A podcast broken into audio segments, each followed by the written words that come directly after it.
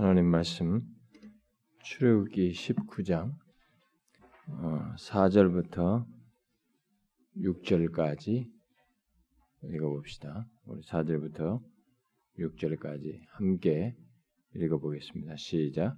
내가 애굽 사람에게 어떻게 행하였음과 내가 어떻게 독수리 날개로 너희를 업어 내게로 인도하였음을 너희가 보았느니라. 세계가 다 내게 속하였나니 너희가 내 말을 잘 듣고 내 언약을 지키면 너희는 모든 민족 중에서 내 소유가 되겠고 너희가 내게 대하여 제사장 내려가 되며 거룩한 백성이 되리라. 너는 이 말을 이스라엘 자손에게 전할지니라.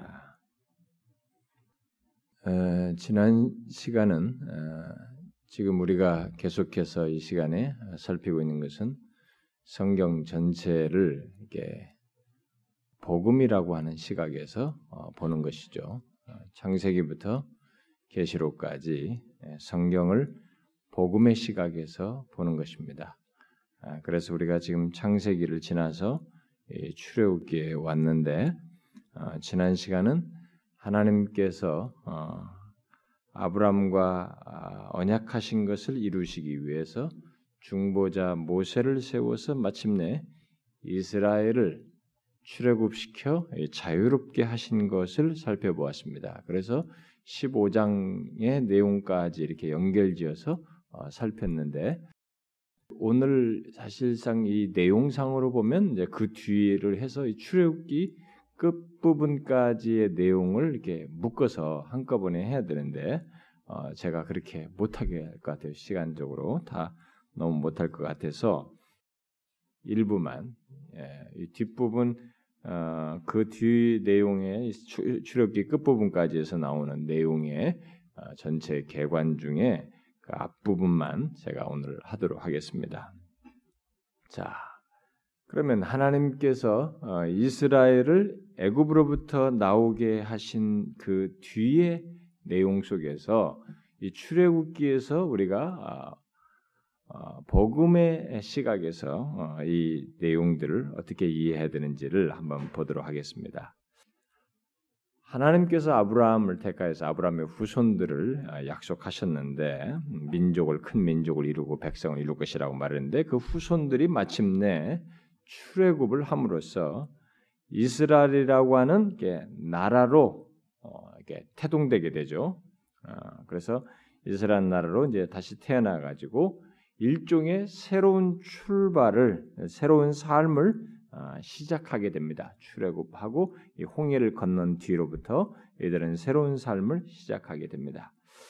그러나 그 새로운 삶은 이제 우리가 홍해를 건너고 난 뒤에 15장에서 그들이 하나님께서 이루신 것을 막 찬송하면서 굉장히 그 일종의 하나님을 경배하는 예배하는 행동들을 감격 속에서 하는 내용을 우리가 지난 시간에 봤었는데 그 뒤에 바로 이제 16장부터 이렇게 전개되는 내용 속에 잠시 우리가 새로운 삶이라고 하는 새로운 삶을 시작하는 이스라엘 백성들 홍해를 건너고 난 뒤에 이 새로운 삶을 시작하는 이스라엘 백성들이 이제 시내산에 이르기까지 그 여정 속에서 이 새로운 삶을 별로 실감하지 못하는 일종의 척박한 삶의 여정을 잠시 갖는 것을 보게 됩니다. 그러니까 이스라엘 백성들의 입장에서 보면은 하나님께서 막 너무 멋지게 자기들을 출애굽시켰습니다. 막 그 열 가지 재앙을 내려 가지고 당대 대제국을 하나님께서 막 일시에 이들을 다 몰락시키고 막 길을 꺾어버리고 어, 병력도 없는 자신들이 하나님의 능력으로 거기를 출애굽해 가지고 심지어 뒤쫓아오는 그들이 그 그 앞에서 다 막힌 자리에서 하나님이 그들을 위해서 하시는 것, 그 구원의 놀라운 사실을 홍해를 가르는 것을 통해서 보니 얼마나 이 감격스럽고 엄청난 장면이에요.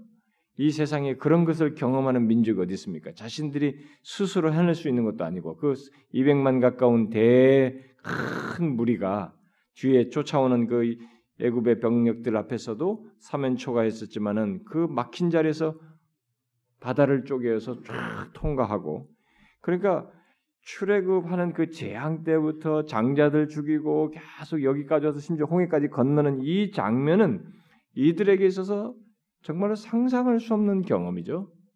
그래서 우리가 이미 읽었던 것처럼 너희는 가만히 있어서 하나님이 너희들 위해서 하시는 것을 보라고 하면서 진짜 하나님이 자신들 위해서 하시는 놀라운 것을 보는 그 경험을 했습니다. 그래서 홍해를 건너고 나서 그들은 그것을 인해서 하나님께 굉장히 감격하면서 막 경배하고 찬양을 했어요. 그래서 모두가 생각을 하고 있는 것입니다. 모두가 공통적으로 아 이제 우리는 한 민족으로서 하나님께서 새로운 삶을 주셨다.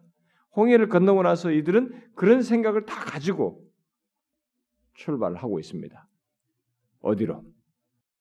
하나님께서 모세를 딱 불렀을 때 처음에 모세가 미디안 광야에 있을 때 모세가 호렙산으로 왔죠. 호렙산은 이제 신의 산에 한 또 다른 호칭이란 말이에요. 신의 산 안에 한 것을 주고 얘기를 한단 말이에요. 그럼 신의 산 네가 있는 이 신의 산으로 와서 이스라엘 백성들을 경배하게 할 것이다. 예배하게 할 것이다. 했던 그 신의 산으로 이제 여정을 데리고 가는 거죠. 홍해를 건너서. 근데 홍해를 건너서 신의 산에 이르는 그 여정이 여기 보니까 19장 1절에 우리가 읽지 않았습니다만 이스라엘 자손이 애굽 땅을 떠난 지 3개월이 되던 날 그들이 신의 광야에 이르렀다. 3개월이 지나서 여기 도착했습니다. 어? 신의 광야에. 그런데 자, 홍해를 건넌 뒤에 이 시내산에 이르기까지 3개월을 거치면서 그 기간 동안에 이들이 경험한 것은 새로운 삶이라고 생각할 수 없는 경험을 합니다. 그렇죠? 뭐가 있어요, 여러분? 15장에 찬양한 다음에 16장, 17장에 뭐가 있습니까? 아, 우리 유명하게 우리 옛날에 제가 광야 설교할 때도 다 했잖아요. 응? 먹을 것이 없다고 막 어?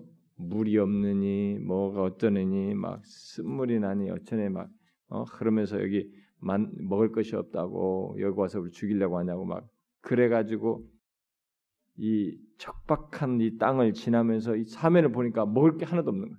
어디서 당장 먹을 게 다 떨어졌는데 어디서 이게 지금 무슨 재배를 하며 이 광활한 땅에서 광야에서 우리가 여기 왜 나왔는가 이런 생각을 하게 되는 거죠. 바로 이 척박한 땅을 지나게 됩니다. 아, 새로운 삶이 시작하는 줄 알았는데 척박한 땅이 자기 앞에 펼쳐지는 거예요. 그러나 가야 할 목적지는 있습니다. 신의 산. 하나님 앞에 서야 할 하나님께서 부르시는 하나님께서 만나시고자 하는 신의 산이라는 곳으로 지금 가야 돼요. 근데 그 가는 과정에 아직 이들은 뭐가 뭔지 지금 모르고 가는데 새로운 삶이다 하고 출발했는데 척박한 땅에 삶을 경험하게 됩니다. 이로 인해서 이스라엘 백성들은 금방 불만족에 빠지게 되고 불만족을 드러내면서 불평을 하게 되는데 그럼에도 불구하고 하나님께서 그러한 이스라엘 백성들에게 필요를 채워 주시죠. 음, 필요를 채워 주십니다. 진짜 만나 매출하게 해주고 물이 없다고 하니까 막 반석에서 물을 내서 물을 마시게 하고 또 심지어 이 17장 뒤로 보게 되면은 아말렉이 갑자기 나타나요. 아말렉이 와가지고 이들을 대항하러 대적하러 나타납니다. 그래서 하나님께서 아말렉을 또 대적을 다 앞에서 그랬잖아요. 내가 너희를 위해서 싸우는 것을 보라 그러지. 아말렉을 또 아말렉을 뿌리치시고 그들로부터 구원해 내십니다. 자, 이게 여러분 뭡니까? 새로운 삶의 여정. 그런데 펼쳐진 것은 척박한 땅. 그런데 하나님의 구원. 이게 뭐예요?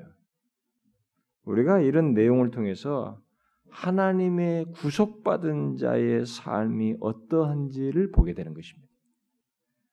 구속받고 난 뒤에 그들은 유월절을 그런 것을 통해서 출애굽하면서 하나님이 또 홍해를 건너면서 하나님의 구원을 경험했습니다.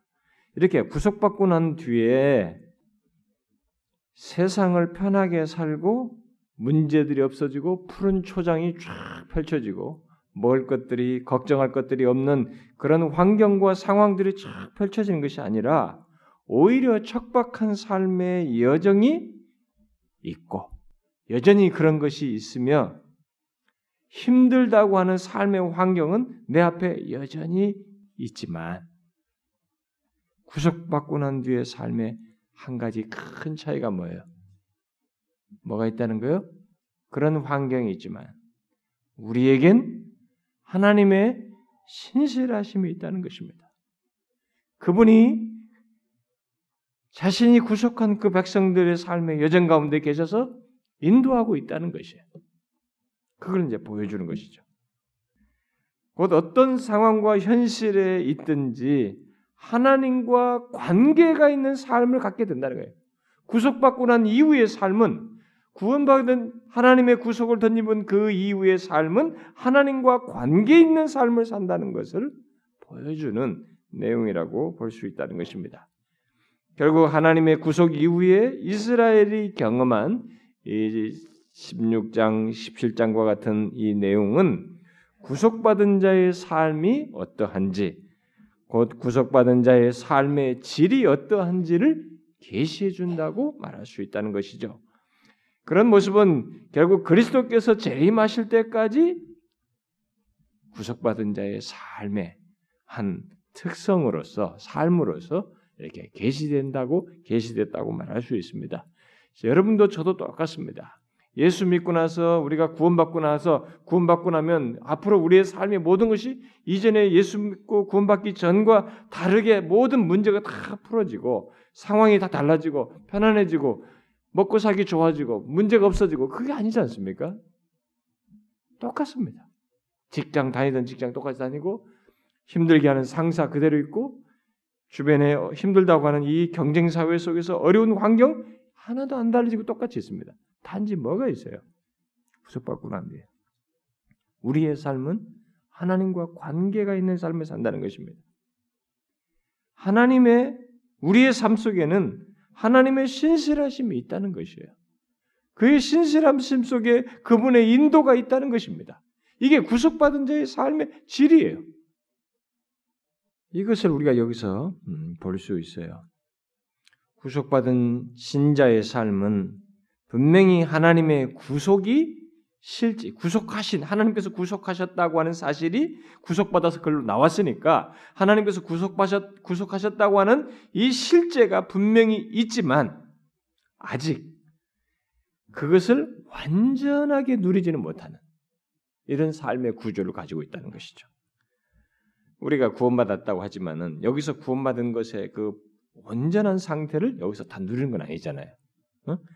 아, 여기 성경에서 우리가 흔히 말하다시 already와 not yet의 이 긴장 구조가 여기 똑같이 여기도 있는 것입니다.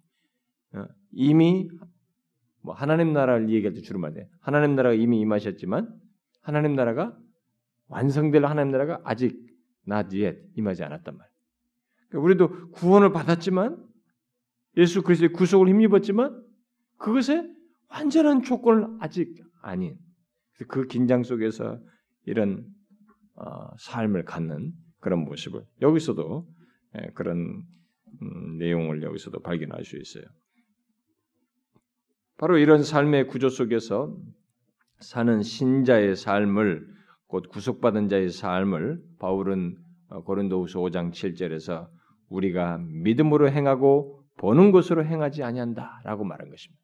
우리가 이 땅에 사는 날 동안에 바로 그런 구조 속에서 우리는 믿음으로 행하지 보는 것으로 하지 않는다. 여기 뭐 척박한 땅이 있네 어쩌네 저쩌네 해도 우리는 이것으로 사냐 보여지는 것으로 사는 것이 아니다. 우리는 그 가운데서도 우리 가운데 계셔서 자신의 신실하심을 드러내시는 하나님을 믿음으로 행하고 그가 우리를 인도하신다는 것을 믿음으로 행한다는 것이 보는 것으로 행하지 않는다. 이것이 바울이 구속받은 자의 삶으로서 말한 것인데 여기서도 그 사실을 우리에게 계시해 주는 것이죠. 이스라엘 백성들은 바로 이것을 알아야 했습니다. 이제 이것을 그들은 충분히 배워야 하는 것이죠. 지난주에 말한 대로 애굽에서 어, 겪은 경험은 이스라엘 백성들에게 약속된 하나님 나라에 들어가기 위해서는 구속의 필요성을 알게 하는 것이었습니다.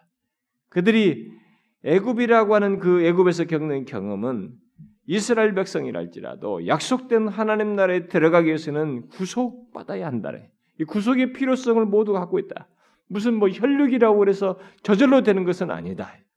그런 것을 알게 하는 것이라고 했습니다.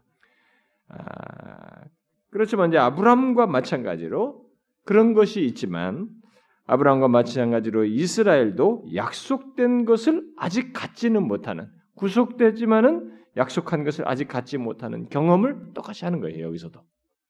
여러분 이제 우리가 야곱 아브라함에서도 봤잖아요. 아브라함도 하나님께서 그렇게 어렵다고 여기시고 그렇게 부르시고 자기 백성 사무식을 확고히 하셨지만 약속된 것을 아직 갖지 못하는 경험을 했죠. 이들도 지금 현재 시제로 그런 상대를 경험하고 있습니다. 그래서 그들은 소망으로 하나님께서 약속하신 것들을 바라보아야 했고 장래를 바라보아야 됐고 하나님의 약속을 믿는 믿음으로 행해야 하는 것이. 음?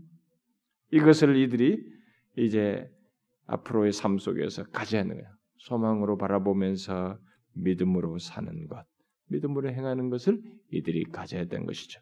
우리가 이 세상의 여정 속에서 바로 우리도 똑같습니다. 소망으로 바, 바라보면서 믿음으로 하나님의 약속을 믿는 믿음으로 살아가는 이런 삶의 구조는 구속받은 자 이후의 삶에서 똑같은 양태로 가지고 있어요. 그것을 여기서 우리가 아, 보게 됩니다. 자, 이제 그런 자로서 이스라엘은 마침내 신의 산에 이르게 됩니다. 그리고 그들은 모두 하나님 앞에 서게 됩니다.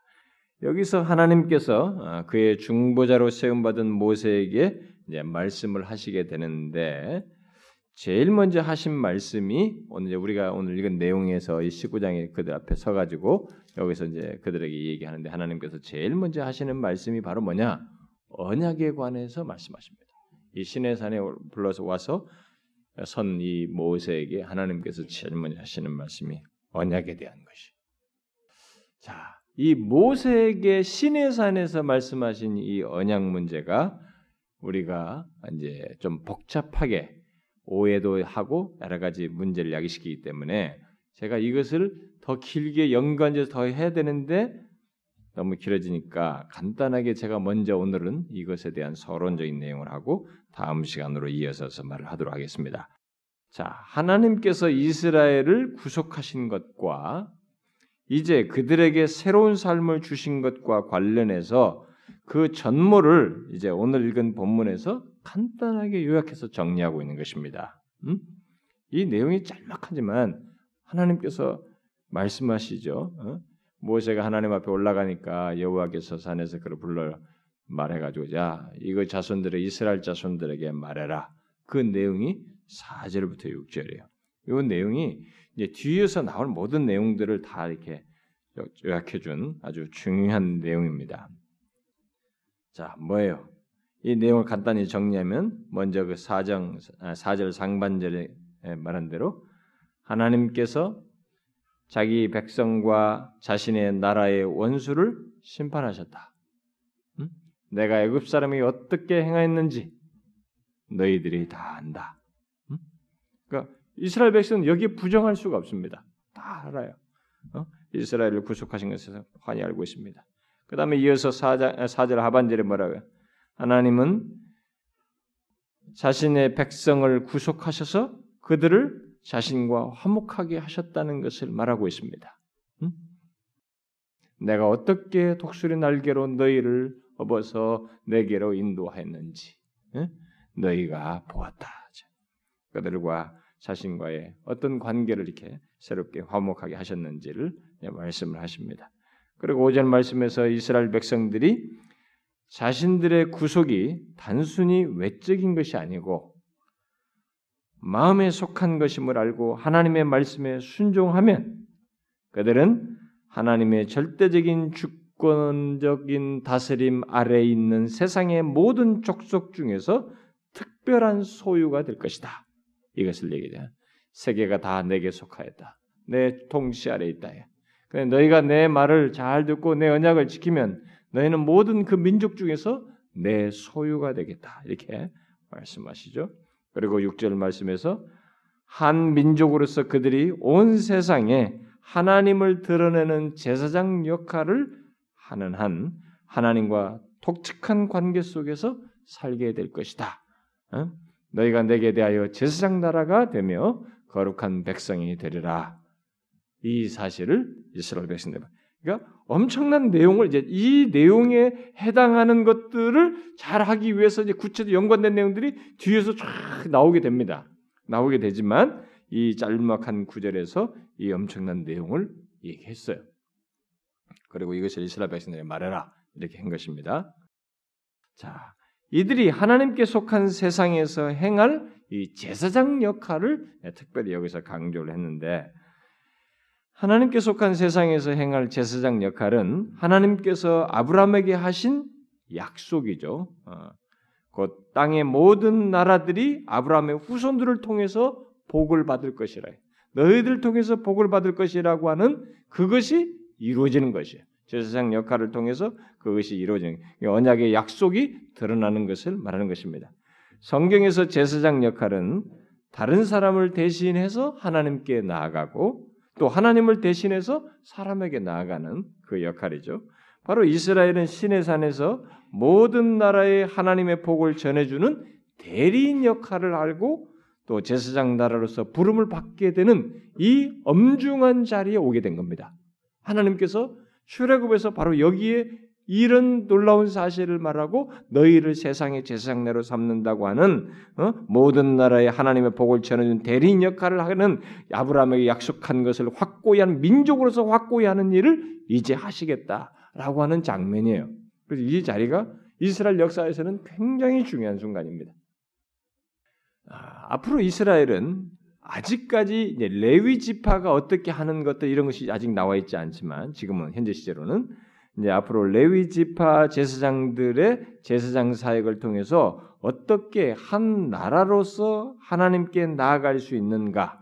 아, 제사장이 우리가 한 나라로서 제사장 나라로서 제사장 나라라는 게 뭔지를 한 나라로서 하나님께 나아가는 것이 뭔지를 깨닫게 될 것입니다. 배우게 될 것이에요.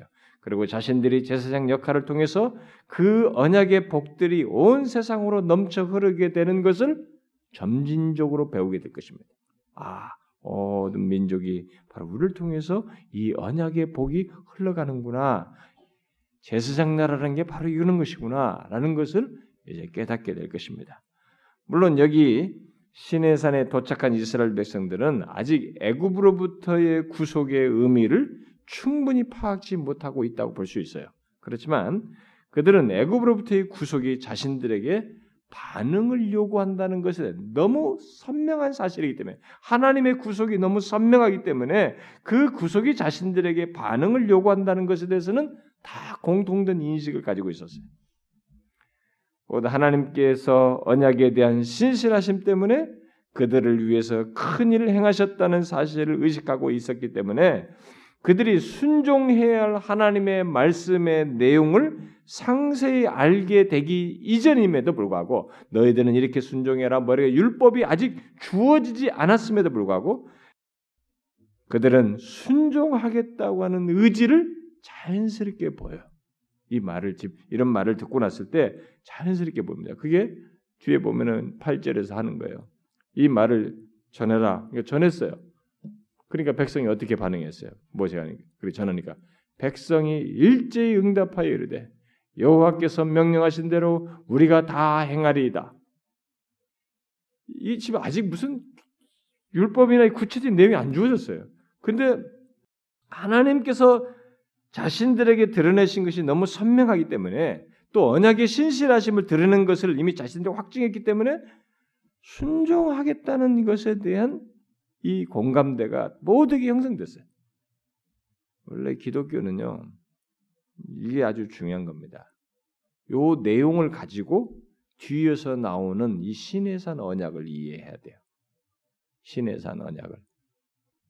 이 모세 율법과 관련해서 오해되는 많은 내용들을 여기 먼저 이 이것이 주어지는 지금 우리가 복음으로 성경을 읽는 이 문맥 속에서 모세 율법을 이해해야 됩니다. 네, 여러분들이 뭐 이런 거 내가 별로 알고 싶지 않다지만 성경을 이게 바르게 이해하는 아주 중요한 키예요. 제가 이 수요일 날 말하는 것이 어, 성경을 아주 틀리지 않게 성경 전체를 관통하는 진리를 틀리지 않게 이해하는 아주 중요한 핵심 중에 하나가 바로 이겁니다. 결국 모세 율법도 바르게 이해하는 데 있어서 이 문맥을 이해하는 게 굉장히 중요합니다. 물론 우리가 뒤에서 이스라엘 백성들이 나중에 보이는 부정적인 태도나 이런 걸 우리가 잘 알고 있습니다. 그래서 그런 걸 생각하면 지금 현재 이런 반응이 다소 성급해 보이고 좀 미숙해 보입니다만은 그래도 이때 상황에서 이들이 이렇게 반응할 수밖에 없을 만큼 이들은 다 하나님께서 하신 구속에 대해서 다 공감했어요. 그리고 거기에 대해서 이렇게 순종의 반응은 당연시 여겼습니다. 자연스러워했어요. 다른 반응을 생각할 수가 없었어요. 그런 문맥 속에서 율법이 주어지고 있는 거예요. 우리가 나중에 이제 다음 시간에 제가 다시 이 부분을 조금 얘기하면서 어, 십계명이 주어진 십계명 서두를 잠깐 이 얘기를 해야 되는데 여기 시내산에서 하나님께서 이스라엘과 언약을 맺으시면서 율법을 이제 이어서 주시게 됩니다. 이런 문맥 속에서 이렇게 반응하는 그들에게 율법을 주셔요. 자, 그런데 오늘 제가 서두를 좀 덧붙이려고 하는 건 뭐냐면 이 모세 율법에 대한 사람들의 오해예요. 이걸 어, 이 문맥 속에서 좀 정리를 할 필요가 있습니다. 특히 우리가 복음으로 성경을 볼 때에 모세를 통해서 주신 율법을 어떻게 복음과 조화할 것이냐, 우리가 신약 성경에서 예수님께서 말씀하신 그 복음과 이 모세 율법을 어떻게 이걸 조화시킬 것이냐에 대해서 우리가 많은 오해를 갖고 있습니다. 그런 오해와 논란이 일어나게 되는 이유 중에 하나는 보통 율법에 대한 신약 성경에서 말한 어떤 표현들 때문이라고 말할 수 있어요. 여러분도 알다시피 사도 바울이 로마서 6장 같은 곳에서 이런 말을 했잖아요. 그리스도인들에게 너희가 아, 법 아래 있지 아니하고 율법 아래 있지 아니하고 은혜 아래 있다. 어, 우리가 더 이상 율법 아래 있지 않다라는 이런 표현으로 이런 말씀을 읽게 되죠. 또 로마서 3장 21절에서도 의롭다 하심을 얻는 것을 율법 외에 나타난 한 의로 인한 것으로 말을 하고 있죠. 그래서 율법은 복음 안에서 무시되어야 하는 것으로 또 아예 폐해져야 하는 것으로 많은 사람들이 생각을 해요. 이런 표현들 때문에 더욱이 많은 사람들이 율법에 대해서 다음과 같이 다음 같은 이런 생각을 어, 하게 됩니다. 이게 어디서 그런 걸 가르침 받기도 하고 또 이렇게 어, 배워서 어, 그렇게 사람들이 하게 되는데 뭐냐면은 하나님께서 어, 신의 산에서 구원을 목적으로 하는 사역의 어떤 한 과정으로 처음에 구원을 목적으로 하는 어떤 과정으로 이스라엘에게 율법을 주셨다는 거예요. 그러니까 율법을 주신 것이 구원을 위한 것에 네? 구원을 목적으로 해서 주셨다는 것입니다. 그런데 이스라엘 역사는 우리가 잘 알다시피 이스라엘 백성들이 그 하나님께서 요구한 수준에 이르지 못했어요. 응? 이룰 수 없었고 거기에 전적으로 무능하다는 것을 보여주었다는 것이죠. 따라서 하나님께서는 이제 율법의 행위를 통한 구원이라는 계획을 처음에 가졌었지만 이들이 실패하니까 그 계획을 포기하시고 철회하시고 비상용 계획 안을 만들었다는 거야. 그게 바로 복음이라는 거예요. 응? 복음으로 대체시켰다는 것입니다. 그래서 구약 성경은 본질적으로 첫 번째 계획 안의 실패를 기록한 것이고 신약 성경에 대한 구약 성경의 관계는 그래서 부정적이다. 응? 이렇게 아, 말을 하는 것입니다. 여러분 그렇습니까? 어떻습니까? 그렇습니까? 어려워요? 하나님께서 율법을 통해서 구원을 얻도록 구원을 목적으로 하는 그 한 과정으로서 이스라엘에게 율법을 주셨는데 이들이 실패하자 그것에 대한 다른 대안으로 복음이라고 하는 것을 주어서 복음으로 구원을 얻게 하셨느냐라는 거예요. 그렇습니까? 아니죠. 대안으로서 준 것이 아니죠. 바로 이런 것들이 이제 이, 이 모세 율법과 관련해서 흔히 갖는 일반적으로 갖는 오해이기 때문에 이 문맥 속에서 이걸 좀 정리할 필요가 있다는 것입니다. 그래서 우선 우리는 신해산 배후에 있는 두 가지 중요한 사실부터 알아야 됩니다. 이 신해산 배후에 하나는 뭐냐? 출애굽 사건이고 이 시내산에 이 이스라엘 백성들을 모아서 이런 일을 하게 언약을 주시는 이 배경에 출애굽 사건이 있다는 거예요. 그리고 또 다른 하나는 아브람과 맺은 언약이에요. 출애굽의 문맥 속에서 지금 이것이 있다는 것을 먼저 우리가 알아야 됩니다. 출애굽의 의미가 뭐예요? 그것은 이스라엘 백성들을 속박으로부터 자유케 하신다는 것입니다. 그렇다면 속박으로부터 자유케 한 그 백성들에게 신의 산에 와서 율법을 주셨다는 것은 무엇을 뜻하겠어요? 속박으로부터 자유케 한 백성들에게 이 여기 신의 산에 온 왔는데 이들에게 율법을 주셨다는 것이 뭐예요? 어? 흔히 생각하듯이 또 다른 형태의 속박을 주기 위해서 율법을 줬을까요? 자유케 한 사람들에게 또 다른 속박을 주기 위해서 율법을 주었겠느냐라는 거예요. 그렇겠어요? 그렇지 않죠. 여기서 율법을 잘 이해해야 됩니다. 하나님께서 율법을 선포하신 목적이 여기서 끝나지 않고 계속되고 있는 것을 생각하게 될 때 우리는 신의 산을 하나님께서 자신의 은혜 기초에서 그들을 자기 백성 삼으시려는 그 목적의 맥락에서 이 자리가 있게 됐다는 것을 알아야 돼요. 바로 은혜 기초에서 자기 백성들을 삼으시려고 이 자리에 있게 하셨다는 것입니다. 그러니까 출애굽에서 하나님은 그들을 구원하시고 자유케 하신 것의 연장선상에서 이 신의 산이 있게 된 것이지 그렇게 자유케 하신 것을 뒤엎기 위해서 속박하기 위해서 이 자리가 있는 것이 아니라는 것이에요. 하나님께서 아브라함을 부르시고 그와 언약을 맺으신 것도 하나님의 은혜의 행위였습니다. 이걸 복음으로 성경을 읽는다는 차원에서 이걸 이해를 한번 해보자. 잘 이해하시라는 거예요. 물론 아브라함의 후손들에게 하나님 나라가 약속된 것도 은혜에 의해서요. 그들이 뭘 한 것이 아니고 뭘 앞으로 후손들이 어떤 걸 할 것이 아닌데도 그들에게 하나님 나라를 약속하신 것은 다 은혜의 행위입니다. 그리고 하나님이 애굽에서 권능의 역사를 행하신 것은 아브라함에게 하신 약속을 따라서 은혜로 그들을 위해서 행하신 것이죠. 또 출애굽 사건은 은혜로 인한 구원의 모델이라고 그랬어요. 음? 그들이 뭘 했습니까? 거기에 하나님이 전적으로 언약을 지키시고 어? 신음하는 그들에게 다가가셔서 은혜로 그들을 구출해 내셨어요. 하나님이 스스로 행하는 언약을 신실하게 지키시는 너희는 가만히 있어서 내가 어떻게 하는지를 보아라 말이지. 은혜로 인한 구원의 모델이에요. 그리고 그것의 목표는 아브라함에게 주신 약속들을 그 약속된 땅에서 성취하는 것입니다.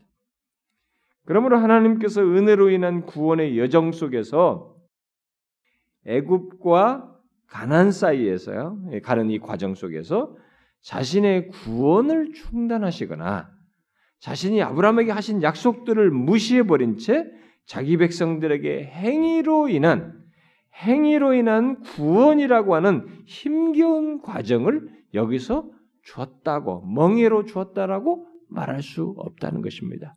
이 모세 율법을 멍해 차원에서 생각하면 안 된다는 거예요.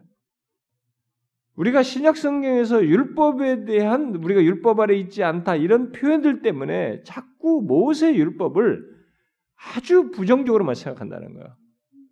근데 이 지금 출애굽이라고 하는 자유케 하는 은혜의 행동의 연장선상에서 그리고 아브라함에게 약속한 것을 이루신 연장선상에서 은혜의 행동으로서 이루신 연장선상 이것이 이 출애굽에서 이스라엘 백성들 모시고 언약을 주었다고 볼 때 이 언약은 은혜 연장선상에서 봐야지 행위로 인한 구원이라고 하는 어떤 멍해를 지우기 위해서 이 여기들을 모아놓고 여기서 언약을 준 것은 아니다라는 거예요.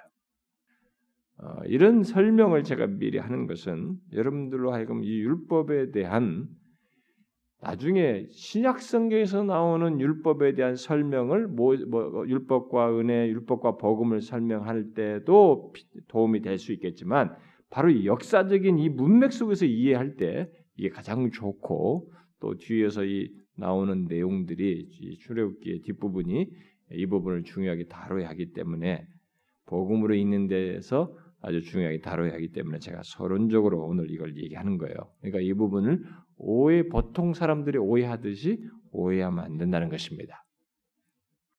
후에 이스라엘이 율법을 그런 식으로 왜곡시키거나 왜곡되게 사용하는 일이 있었어요. 음? 예수님 당시도 그렇게 생각하는 사람들이 있었고 그런 일이 있었다 할지라도 여기 신의 산에서 하나님께서 율법을 주셨을 때는 결코 그렇게 행위로 인한 구원이라고 하는 힘겨운 과정을 가도록 멍해를 씌우는 율법이 아니라는 것이 그런 것이 아니라는 것입니다. 출애굽기 전반부에 계속되는 내용에서 우리는 그런 신학적인 연속성을 발견해낼 수가 없습니다. 이런 맥락에서 신해산 율법에 대한 바른 평가는 하나님께서 아브라함에게 주신 약속들을 성취하려고 일해 나가시는 과정 속에서 있는 일부의 내용이에요. 어, 신학자들조차도 이 모세 율법과 이 아브라함의 율법, 아, 아브라함의 언약과 모세의 언약을 풀기가 너무 어려워서 왜냐하면 신약 성경에서 이런 걸 모세의 율법을 이렇게 부정적으로 말하는 게 어, 이런 게 성취된 것들을 말하면서 부정적으로 말해진 인식되게 하는 그런 표현들이 있으니까 그런 걸 엮어서 설명하려니까 아예 성질이 다른 언약이다 이렇게 해석을 해요. 이 개혁주의 신학자들 중에도 그렇게 생각하는 사람들이 있어요. 어? 아브라함의 언약과 모세의 언약은 아예 성질이 다른 두 개의 다른 언약이다. 이렇게 말하기까지 합니다. 어떤 불연속성이 있을 수 있습니다. 그러나 지금 1차적으로는 이 연속적인 문맥 속에서 봐야 돼요. 이게 아, 모세 율법을 이해하는데 우리가 아주 중요한 사실입니다. 신의 산에서 주신 율법은 결코 후에 폐기되어야 할 계획안이 아니라는 것이죠. 하나님께서 처음부터 가지셨던 전체적인 이 포괄적인 단일 계획 속의 일부예요. 그 가운데 있는 것입니다. 그러므로 시내산에서 주신 언약은 이제 이스라엘이 한 나라로서 자기들의 정체와 정체성과 역할에 걸맞는 체계로 그들과 하나님과의 관계를 표현해야 한다는 것을 의미하는 것이. 이것이 출애굽기 뒤에 21장과부터 23장에 율법을 수여하게 된 배후에 깔려 있는 아주 핵심적인 개념입니다. 하나님께서는 신의 산에서 이스라엘 백성들이 제사장 나라, 거룩한 나라로서 자기들의 지위와 소명을 표현할 수 있도록 그들에게 자신들을 지도할 율법을 주신 거예요. 너희들이 앞으로 제사장 나라요 거룩한 나라로의 그 지위와 소명을 다하기 위해서 너희들에게 가이드로서의 율법이다. 그런 가이드로서 율법을 주시는 것입니다. 그래서 하나님은 그들의 사랑의 조건으로 율법을 지키라고 한 것이 아니에요. 응? 하나님은 자신의 사랑의 조건으로 율법을 지키라고 한 적이 없습니다. 또 하나님의 백성과의 관계를 세울 목적으로 율법을 주신 것도 아니에요. 관계를 세울 목적으로 준 것도 아닙니다. 하나님께서는 이미 그의 백성들과 관계를 맺으셨고 이제 그의 백성들이 어떻게 이 관계를 신실하게 갖고 경험하며 표현하는 것을 표현할 것인가를 배우기를 원하셨어요. 그것을 위해서 율법을 주신 것입니다.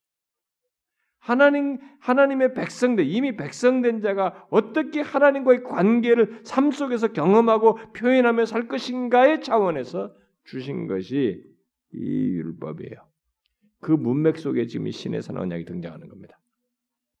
이게 다음 말할 내용과 이게 쭉 연결지어서 해야 여러분들에게 좀더 어, 피부적으로 와있고 뭐 감동적이 될 수 있는데 먼저 이 부분은 정리가 되고 이해를 빨리 하는 게 좋을 것 같으니까 서론적으로 말하는 이 부분만 좀 간단하나마 정리를 하십시오. 제가 복잡할 것 같아서 길게 하지 않고 이 포인트만 따로 잘라내서 뭐하는 거니까요. 그래서 하나님의 백성, 이 이스라엘 백성들에 대한 하나님의 사랑은 바뀌지 않습니다. 단지 이스라엘 백성들에게 그 하나님과의 관계를 어떻게 누리느냐의 문제가 남아 있는 거예요. 거기에 이 그 차원에서 율법을 잘 용, 좋은 용도로 하나님께서 이제 주신 거죠. 음? 음, 그런 일종의 지침으로 주는 거죠. 그러니까 그들이 믿는 바를 어떻게 행동으로 옮겨 놓느냐, 삶으로 실천하느냐에 따라서 이 관계의 누림이 달라지겠죠. 율법은 하나님과의 관계 설정을 위한 일련의 규율이 아니에요. 제가 말한 것처럼 우리가 흔한 말로 구원을 얻기 위한 규율로서 준 것이 아니라는 거죠. 다음 주에 율법의 본질이나 어떤 의미 같은 것을 좀 더 살필 때 제가 더 덧붙이겠습니다만은 어, 하나님께서 주신 율법은 하나님과의 관계 설정이 아니고 그 이미 세워진 관계 속에서 살아가기 위해서 주신 지침이에요. 율법의 가장 중요한 주신 하나님의 동기와 목적에는 바로 이것이 있어요. 신약 성경에서 말한 율법을 자꾸 구원과 연관짓다 보니까 어? 구원과 연관짓다 보니까 하나님과 관계 설정을 위한 규로 생각하는 사람들이 있고 그렇게 말하는 사람들이 있는데 여기 지금 문맥 속에서 말을 할 때 하나님 계신 율법은 그 차원에서 주신 게 아니에요. 그분과의 관계 속에서 살아가기 위한 지침으로 주신 것입니다. 결국 하나님께서는 율법에서 이렇게 말하는 셈이에요. 뭐냐면 나는 너희들을 사랑하고 너희들에 대한 은혜의 열심으로 너희들을 구속해 내었다. 그리고 너희들에게 약속한 대로 나는 복을 줄 것이다. 그러므로 나의 사랑을 받고 구원받고 복받은 백성답게 살아라. 그 얘기예요. 그 차원에서 율법이 주어진 것입니다. 이에 대한 이스라엘 백성들의 반응은 뭐겠어요? 맞습니다. 하나님은 그렇게 하셨습니다. 우리를 사랑하셨습니다.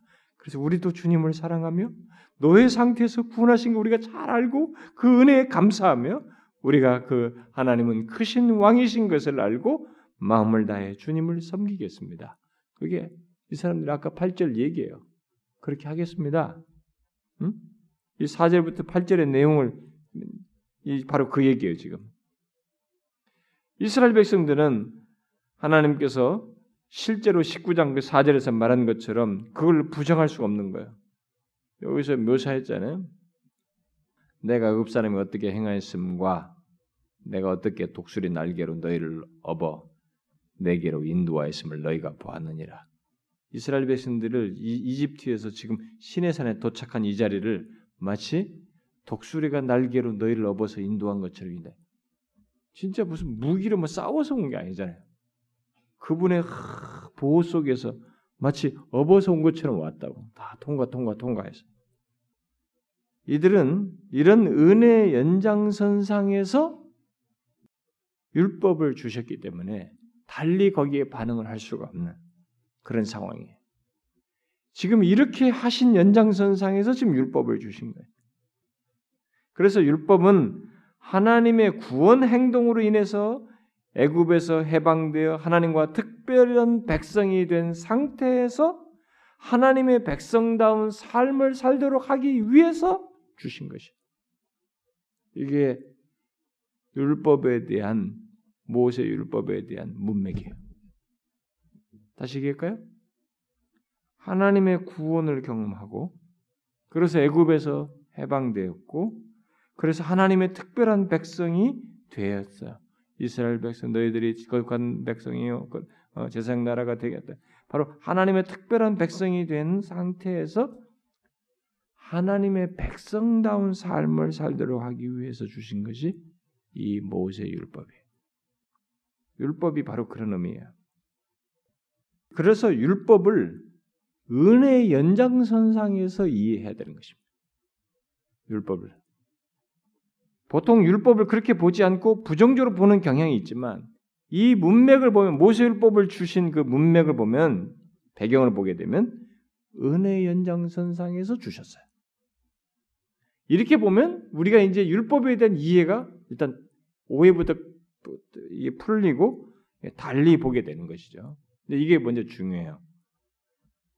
우리가 율법에 대해서 이렇게 자꾸 부정적으로 보는 경향 중에 하나는 우리가 어딘가 이게 복종해야 할 어떤 것들, 뭐 그게 뭐 사람이든 법이든 하나님이든 신이든 아, 우리에게 권위를 갖는 대상에 대해서 우리는 부정적으로 생각하는 경향이 있습니다. 곧 권위는 뭔가 나를 억압한다는 생각이 있어요. 그러니까, 그러니까 이 율법도 그런 권위를 갖고 뭔가 억압한다는 이런 의식이 있어요. 그러나 다른 권위들의 오용들로 인해서 우리가 그런 생각을 가질 수 있습니다만은 하나님의 권위만큼은 절대로 그렇지 않습니다. 다시 말해서 하나님의 권위에 복종하는 것은 조금도 부정적이지 않다는 것입니다. 이것을 여러분들이 확고하게 가지셔야 됩니다.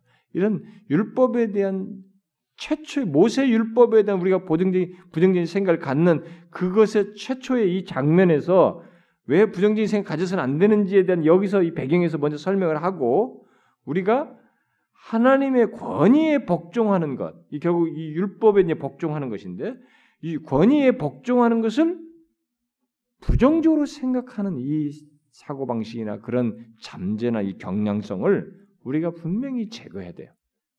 하나님의 권위에 복종하는 것은 조금도 부정적이지 않습니다. 오히려 확고하게 하셔야 됩니다. 성경은 하나님의 권위 아래 있는 것, 하나님의 권위에 복종하는 것을 하나님의 복을 누리는 것으로 설명합니다. 이것을 우리가 정확하게 이해를 해야 됩니다. 한 예로 아담과 하와를 예를 들 수가 있겠죠. 아담과 하와가 가장 행복했던 때가 언제였어요, 여러분? 그것은 당연히 선악과를 먹지 말라는 하나님의 명령에 복종하고 있을 때예요. 그때 그들은 최고의 생명을 누리고 있었고 창조주 하나님의 존재에서 그분과 교제하며 그분과의 관계를 즐겼습니다. 그때가 최고예요. 하나님의 명령에 복종할 때가 최고였던 것입니다. 그렇게 하나님의 법은 그들의 유익을 위한 것이었습니다. 그러므로 이스라엘 백성들이 하나님의 복을 누리려면 하나님의 통치에 복종해야 되는 하나님이 주시는 율법에 복종해야 되는 것입니다. 하나님의 권위 아래 있어야 되는 거예요. 그렇게 할 때 비로소 그들은 하나님과의 관계를 즐길 수 있고 하나님의 면전에서 살 수 있었던 것이에요. 오늘날도 우리들이 교회에 많은 사람들이 하나님을 믿는 걸 자꾸 속박 개념으로 생각하는 사람들이 있습니다. 그것은 우리들이 죄악된 부패한 본성적인 본성을 따라서 자기도 본능적으로 취하는 행동이지 실제는 아니에요. 그게 그게 실제는 아닙니다. 인간 존재 실제는 가장 유익한 순간은 유익한 상태는 하나님의 권위 아래 있는 거예요. 인간 존재는 그때에서야 인간 존재가 근본적으로 갖는 안식이라는 것을 갖게 돼요. 하나님께서 신의 산에서 주신 율법도 하나님 백성들이 바로 그 관계를 음? 즐기며 살도록 하기 위해서 주신 것입니다. 하나님은 결코 자신 앞에서 의롭게 되기 위한 수단으로 율법을 주시지 않았어요.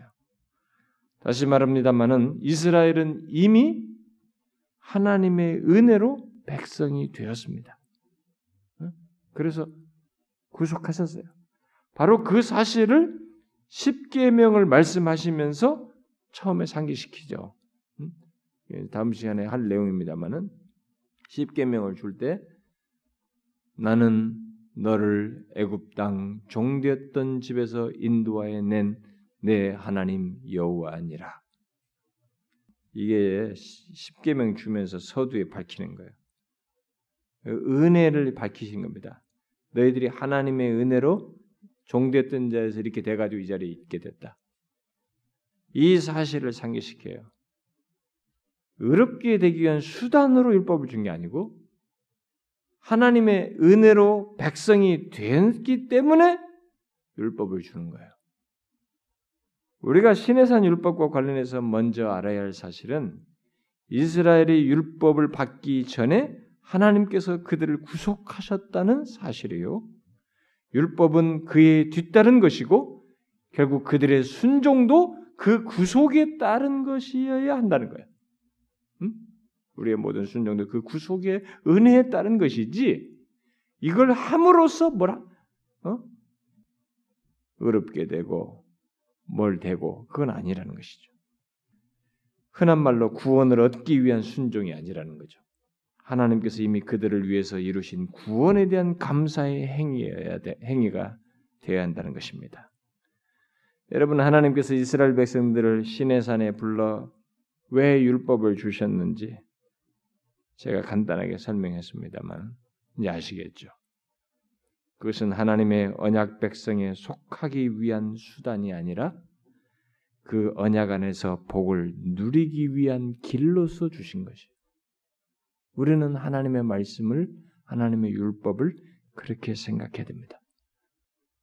우리는 율법은 하나님의 은혜 안에서 사는 길이요 언약 안에서 복을 누리기 위한 길로서 보아야 합니다. 1차적으로 하나님이 그 동기와 뜻으로 주었어요. 율법은 하나님의 은혜와 분리되지 않습니다. 연장선상에서 생각해야 돼요.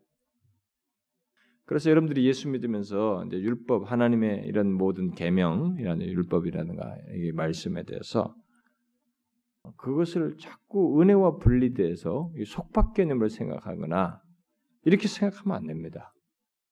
그건 여러분들이 자꾸 본성에 의지하는 거예요. 본성을 따르는 것입니다. 어, 떤 사람들은 제가 목사가 이렇게 뭐 말씀을 이게 설교를 하고 이렇게 전하잖아요. 특별히 제가 조금 어떤 걸좀좀 제가 인상이 강하다 뭐 누가 할 때 제가 좀 어떤 표현을 성경에 있는 사실 적나라하게 그대로 말해서 우리가 어떠해야 하는지 말하잖아요. 그러면 사람들이 그런 것에 대해서 이게 속박이다 이렇게 생각해요. 그러니까 오늘날 우리들이 자꾸 쉬운 복음을 얘기하는 거예요. 그러니까 예수 믿어 당신을 안 건드리는 거 당신 마음대로 다 해도 되는 거예요. 어? 그게 자유라고 자꾸 생각하는 거예요. 여러분 인간 존재 삶의 체계는요 하나님의 권위 아래 딱 들어와서 삶의 체계를 갖는 게 가장 안전한 체계예요. 이게 자유로운 체계입니다. 제가 다음 시간에도 이 얘기할 거예요. 쉽게 얘기하면 덧붙이면서 얘기할 겁니다. 모세율법 얘기하면서. 사실은 이게요. 하나님 안에서 자유를 누릴 길로서 이걸 준 거예요. 언약 안에서 복을 누리도록 하기 위해서 이걸 준 겁니다. 문맥은 보면. 근데 뒤로 인간들이 이것을 오용해요. 은혜 개념을 안 봐요. 하나님의 율법은 우리에게 주신 모든 말씀은 하나님의 구속받은 자이기 때문에 주는 거예요. 그렇지 않은 자에게는 율법이 오직 정죄밖에 없어요. 구속받지 않은 자에게는 율법은 오직 정죄밖에 없습니다. 아무것도 없어요 그들에게. 그래서 우리가 하나님의 율법에 대해서 모세의 율법, 하나님의 이런 것에 대해서 음, 일단 여기서 복음의 시각에서 율법을 이해하고 우리가 수용하고 거기에 반응할 수 있어야 됩니다. 항상 언약 안에서 복을 누리기 위한 길로서 준 율법이다라는 생각을 해야 돼요. 언약 백성에 속하였기 때문에 주신 것이다라고 생각을 해야 됩니다. 그렇지 않으면 이건 이들에게 줄 이유가 없어요. 출애굽한 자에게 이걸 주신 것입니다. 출애굽한 자에게 구속받은 자에게 하나님은 말씀을 주시고 계명을 주시는 것입니다. 그 사람들만 그것을 복을 얻기 위한 길로서 수용해서 따르는 것입니다. 그 권위 아래서 자유를 얻는 길로서 따르는 것이죠.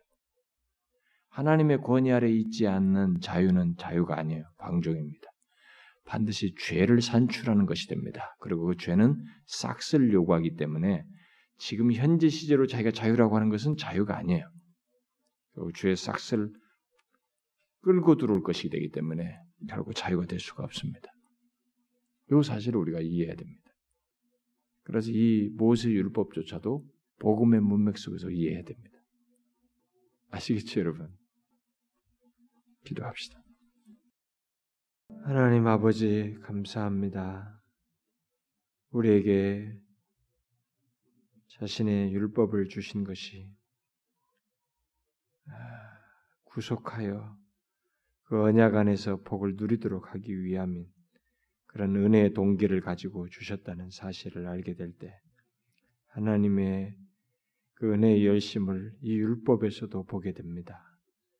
우리에게 주시는 모든 말씀을 하나님이여 조금도 거부감 없이 기꺼이 믿음으로 받으며 우리에게 생명의 길을 주고 우리에게 더 부요한 은혜를 주시기 위해서 하나님과의 복된 관계를 가지고 살도록 하기 위해서 주신 줄 알고 기쁨으로 주님의 말씀을 받으며 따르는 저희들 되게 하여 주옵소서.